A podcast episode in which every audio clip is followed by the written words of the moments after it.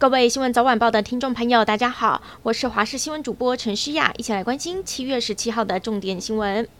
今天真的很热，今天全台多处都出现了三十六度以上的高温，加上受到了西南风的影响，北部东半部有极端高温出现。整天下来最热的地方集中在北部东半部，前三名分别是板桥三十七点五度、细指三十七点二度，还有花莲复原三十七点一度。这一波高温影响会长达一个星期，提醒您出门留意防晒，以免中暑了。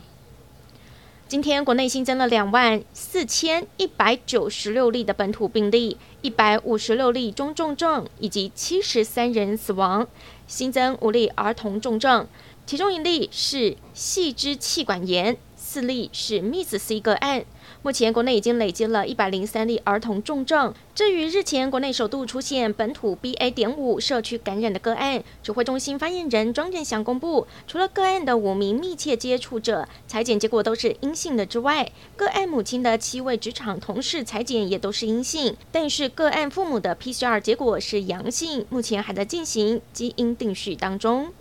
国旅补助正式上路之后，垦丁迎来了满满的人潮，当地住房率来到了九成。垦丁大街摊贩、餐厅前几乎都大排长龙，业者忙到停不下来，销售生意多了五成以上，备料也得比平常多准备一些。而在屏东东流县，一早也有许多的游客乘船要到小琉球度假，人潮涌进小琉球，知名早餐店要排一个小时才能买到。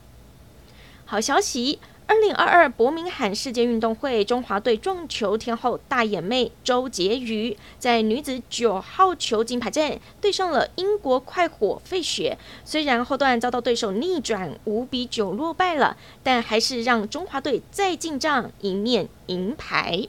党政消息。民进党全代会今天登场，为了拼十一月二十六号选举胜选，十八位民进党县市长参选人统统到齐，包括星期一上午要交接卫副部长一职的陈时中。身兼民进党主席的总统蔡英文强调，民进党要汲取二零一八年选举的教训。蔡英文形容台湾就像是一支棒球队，中央和地方政府各有各的守备位置，只有团结一致才能发挥整理。另外来关心苗栗县长选举，国民党内部的分裂仍然持续。原本身为国民党苗栗县党部主委的钟东锦，因为坚持要参选，遭到撤换，他挂在党部外的竞选看板也被卸下。但是钟东锦立刻在党部对面挂上更大的竞选看板，似乎是要和党提名的参选人谢福弘互别苗头。而国民党主席朱立伦上午在苗栗县党部授旗给参选人谢福弘的时候，强调大家一定要团结。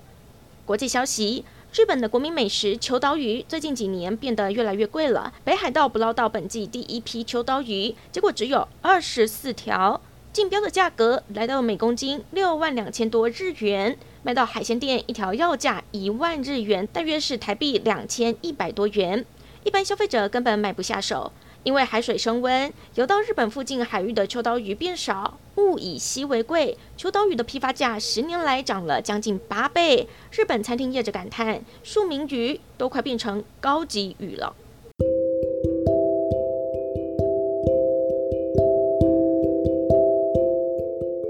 感谢您收听以上的焦点新闻，我们再会。